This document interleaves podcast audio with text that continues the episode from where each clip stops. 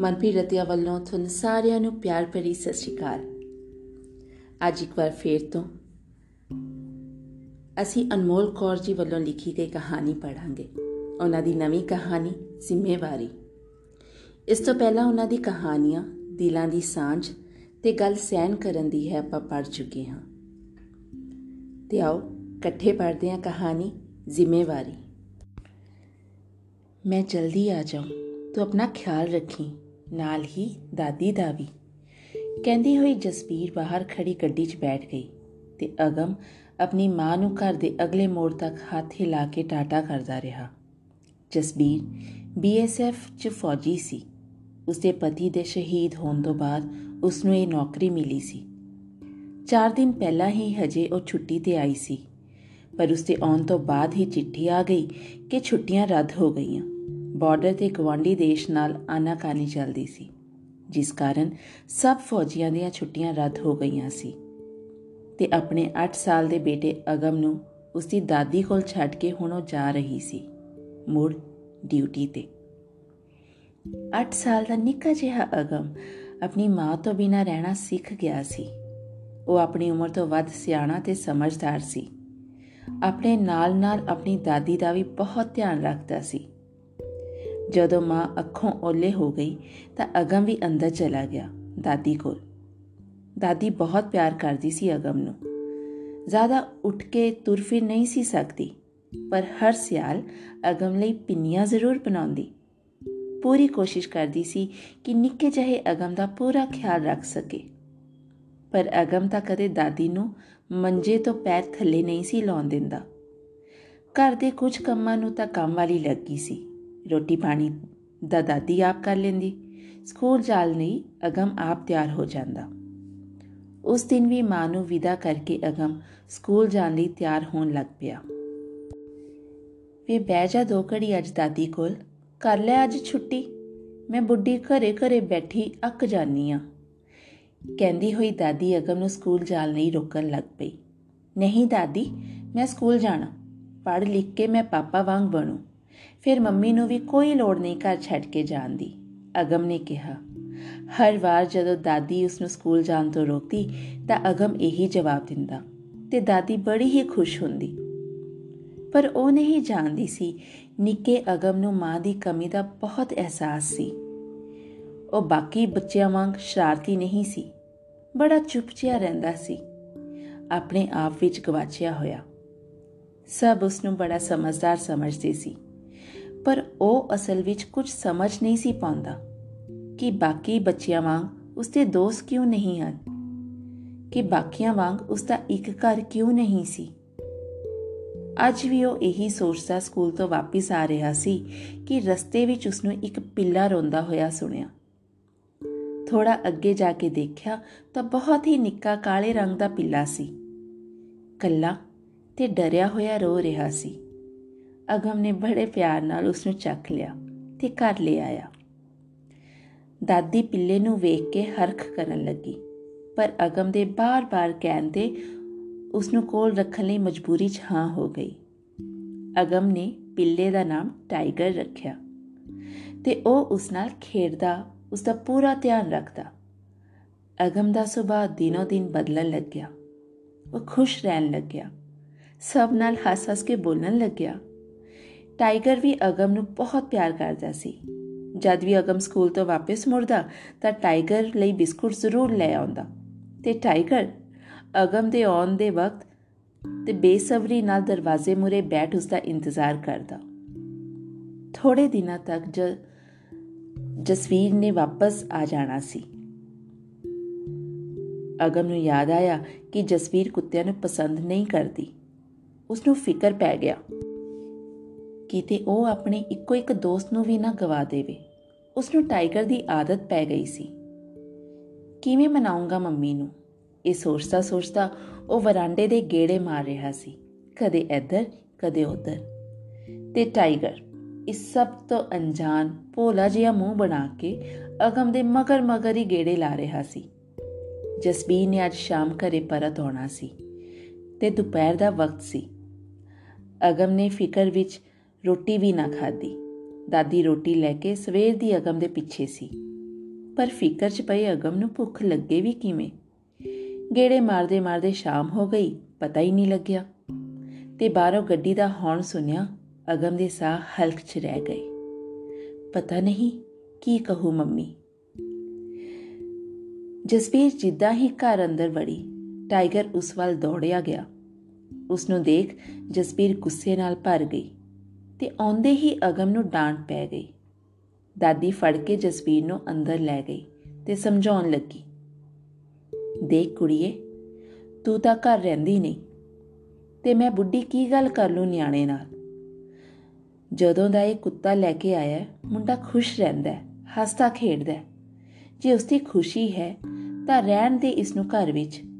ਨਾਲੇ ਉਦਾਂ ਵੀ ਤੈਂ ਤੇ ਮਹੀਨੇ ਇੱਕ ਵਾਰ ਗੇੜਾ ਮਾਰਨਾ ਹੁੰਦਾ ਇਸੇ ਬਹਾਨੇ ਜੀ ਵਧੀਆ ਘਰ 'ਚ ਇੱਕ ਮੇਰੇ ਕੋਲ ਬੈਠਾ ਰਹਿੰਦਾ ਮੈਨੂੰ ਵੀ ਕੋਈ ਸਾਥ ਲੱਗਦਾ ਚਲ ਠੀਕ ਹੈ, ਰਹਿ ਲਵੇ। ਪਰ ਮੇਰੇ ਰਹਿੰਦਿਆਂ ਮੇਰੇ ਕੋਲ ਨਹੀਂ ਆਉਣਾ ਚਾਹੀਦਾ।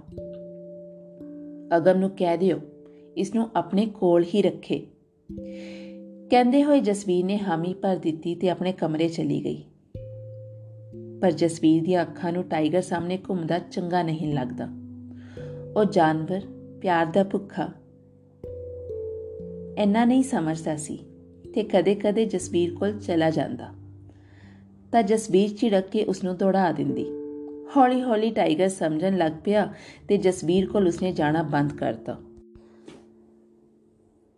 ਉਸ ਦਿਨ ਜਸਵੀਰ ਦੀ ਛੁੱਟੀ ਦਾ ਆਖਰੀ ਦਿਨ ਸੀ ਤੇ ਉਹ ਅਗਮ ਨਾਲ ਵਕਤ ਬਿਤਾਉਣਾ ਚਾਹੁੰਦੀ ਸੀ। ਕਿਉਂਕਿ ਟਾਈਗਰ ਦੇ ਆਉਣ ਤੋਂ ਬਾਅਦ ਅਗਮ ਜਸਵੀਰ ਨਾਲ ਗੱਲ ਘੱਟ ਹੀ ਕਰਦਾ ਸੀ।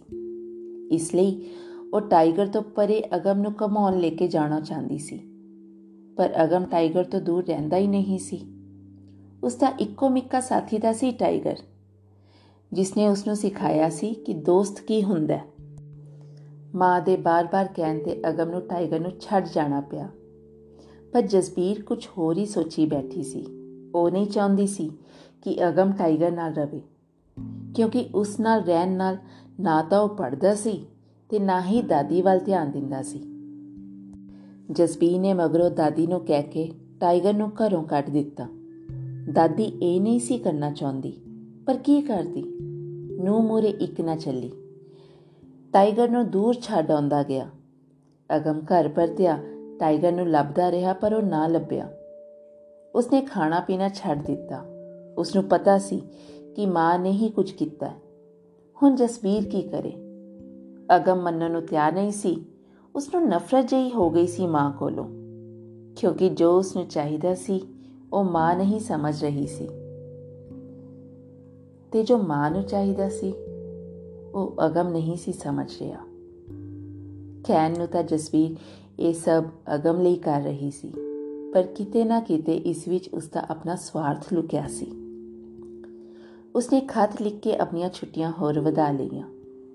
ਉਹ ਆਪਣੇ ਇੱਕੋ ਇੱਕ ਪੁੱਤਰ ਨੂੰ ਵੰਡਣਾ ਨਹੀਂ ਸੀ ਚਾਹੁੰਦੀ। ਇਹ ਪਹਿਲੀ ਵਾਰ ਸੀ ਕਿ ਅਗਮ ਨੇ ਜਸਵੀਰ ਦੇ ਛੁੱਟੀ ਤੋਂ ਵਾਪਸ ਆਉਣ ਤੋਂ ਬਾਅਦ ਉਸ ਨਾਲ ਕੋਈ ਗੱਲ ਨਹੀਂ ਸੀ ਕੀਤੀ। ਹੁਣ ਅਗਮ ਦੇ ਇਸ ਰਵਈਏ ਤੋਂ ਜਸਵੀਰ ਖਿਜਣ ਲੱਗ ਪਈ। 5 ਦਿਨ ਹੋ ਗਏ ਸੀ ਟਾਈਗਰ ਨਹੀਂ ਲੱਭਿਆ। ਅਗਮ ਰੋ ਰੋ ਕੇ ਅੱਖਾਂ ਸੁਜਾਈ ਬੈਠਾ ਸੀ। ਦਾਦੀ ਦਾ ਲਾਡਲਾ ਸੀ। ਉਸ ਤੋਂ ਆਪਣੇ ਪੋਤੇ ਦੀ ਇਹ ਹਾਲਤ ਦੇਖੀ ਨਹੀਂ ਸੀ ਜਾ ਰਹੀ। ਪਰ ਹੁਣ ਟਾਈਗਰ ਕਿੱਥੋਂ ਲੈ ਕੇ ਆਵੇ? ਜਸਵੀਰ ਤਾਂ ਕਿਸੇ ਦੀ ਇੱਕ ਸੁਣ ਕੇ ਰਾਜੀ ਨਹੀਂ ਸੀ। ਸ਼ਾਮ ਦਾ ਵਕਤ ਸੀ, ਸਭ ਘਰ ਬਾਹਰ ਬੈਠੇ ਸੀ। ਅਗਮ ਵੀ ਸਭ ਨਾਲ ਹੀ ਸੀ, ਗੁੰਮਸੁਮ ਜਿਹਾ ਬੈਠਾ। ਨਾਲ ਹੀ ਉਸ ਨੂੰ ਕਿਧਰੋਂ ਟਾਈਗਰ ਦੀ ਆਵਾਜ਼ ਆਈ। ਪਹਿਲਾਂ ਉਸ ਨੂੰ ਲੱਗਿਆ ਕਿ ਇਹ ਉਸ ਦਾ ਭਰਮ ਹੈ। ਜਦ ਉੱਠ ਕੇ ਦੇਖਿਆ ਤਾਂ ਟਾਈਗਰ ਘਰ ਦੇ ਬਾਹਰ ਖੜਾ ਸੀ। ਅਗਮ ਉਸ ਨੂੰ ਦੇਖ ਕੇ ਖੁਸ਼ ਹੋ ਗਿਆ ਤੇ ਜਾ ਕੇ ਘੁੱਟ ਉਸ ਨਾਲ ਲੱਗ ਗਿਆ। ਜਸਵੀਰ ਤੇ ਦਾਦੀ ਟਾਈਗਰ ਨੂੰ ਦੇਖ ਕੇ ਹੈਰਾਨ ਹੋ ਗਈਆਂ।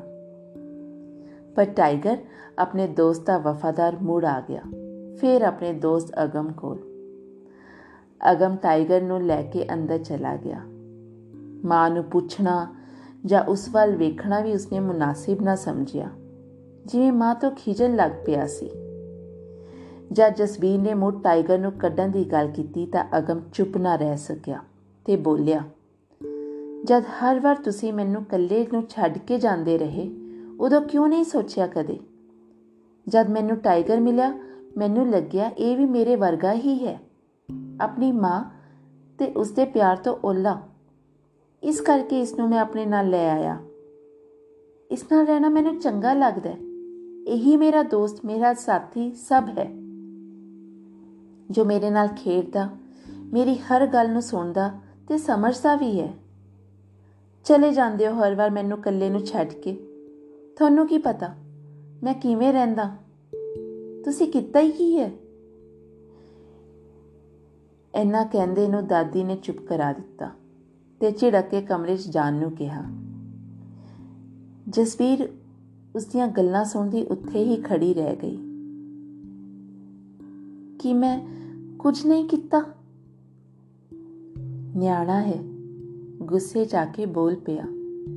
ਐਨੀ ਸਮਝ ਨਹੀਂ ਉਸ ਨੂੰ ਤੂੰ ਦਿਲ ਤੇ ਨਾ ਲੈ, ਦਾਦੀ ਨੇ ਸਮਝਾਉਂਦਿਆਂ ਕਿਹਾ। ਜਸਬੀਰ ਕੁਝ ਸਮਝ ਨਾ ਸਕੀ। ਉਸ ਲਈ ਤਾਂ ਕਰ ਰਹੀ ਹਾਂ ਸਭ ਮੈਂ। ਉਸਦੇ ਸੁਰੱਖਿਅਤ ਭਵਿੱਖ ਲਈ ਆਪਣੀ ਜਾਨ ਦੀ ਪਰਵਾਹ ਨਹੀਂ ਕੀਤੀ ਕਦੇ ਮੈਂ। ਉਸਦੀ ਹਰ ਖੁਆਇਸ਼ ਪੂਰੀ ਕੀਤੀ। ਜਿੰਨਾ ਹੋ ਸਕਿਆ ਕੀਤਾ। ਤੇ ਮੈਨੂੰ ਕੀ ਸੁਣਨ ਨੂੰ ਮਿਲ ਰਿਹਾ? ਹੈ ਮੈਂ ਕੀਤਾ ਹੀ ਕੀ ਹੈ? ਜਸਵੀਰ ਆਪਣਾ ਸਿਰ ਫੜ ਕੇ ਇੱਕਦਮ ਥੱਲੇ ਬੈਠ ਗਈ। ਆਪਣੀ ਛੁੱਟੀਆਂ ਪੂਰੀਆਂ ਹੋਣ ਤੋਂ ਪਹਿਲਾਂ ਹੀ ਉਹ ਬਾਰਡਰ ਪਰਤ ਗਈ। ਨਾ ਅਗਮ ਮਾਂ ਨੂੰ ਜਾਣ ਲੱਗਿਆ ਮਿਲਿਆ ਨਾ ਕੋਈ ਗੱਲ ਕੀਤੀ। ਨਾ ਹੀ ਬਾਹਰ ਦੇਖਣ ਆਇਆ। ਜਸਵੀਰ ਆਪਣੀਆਂ ਜ਼ਿੰਮੇਵਾਰੀਆਂ ਦੀ ਪੰਡ ਚੁੱਕੀ ਤੇ ਰਿਸ਼ਤਿਆਂ ਦੀ ਪੰਡ ਵਾਪਸ ਸੁੱਟ ਕੇ ਜਾ ਰਹੀ ਸੀ। ਉਮੀਦ ਹੈ ਪਹਿਲੀ ਕਹਾਣੀਆਂ ਜਿਵੇਂ ਇਹ ਕਹਾਣੀ ਵੀ ਤੁਹਾਨੂੰ ਪਸੰਦ ਆਏਗੀ। Keep listening thank you so much ਆਪਣਾ ਖਿਆਲ ਰੱਖਿਓ। ਰੱਬ ਰੱਖਾ।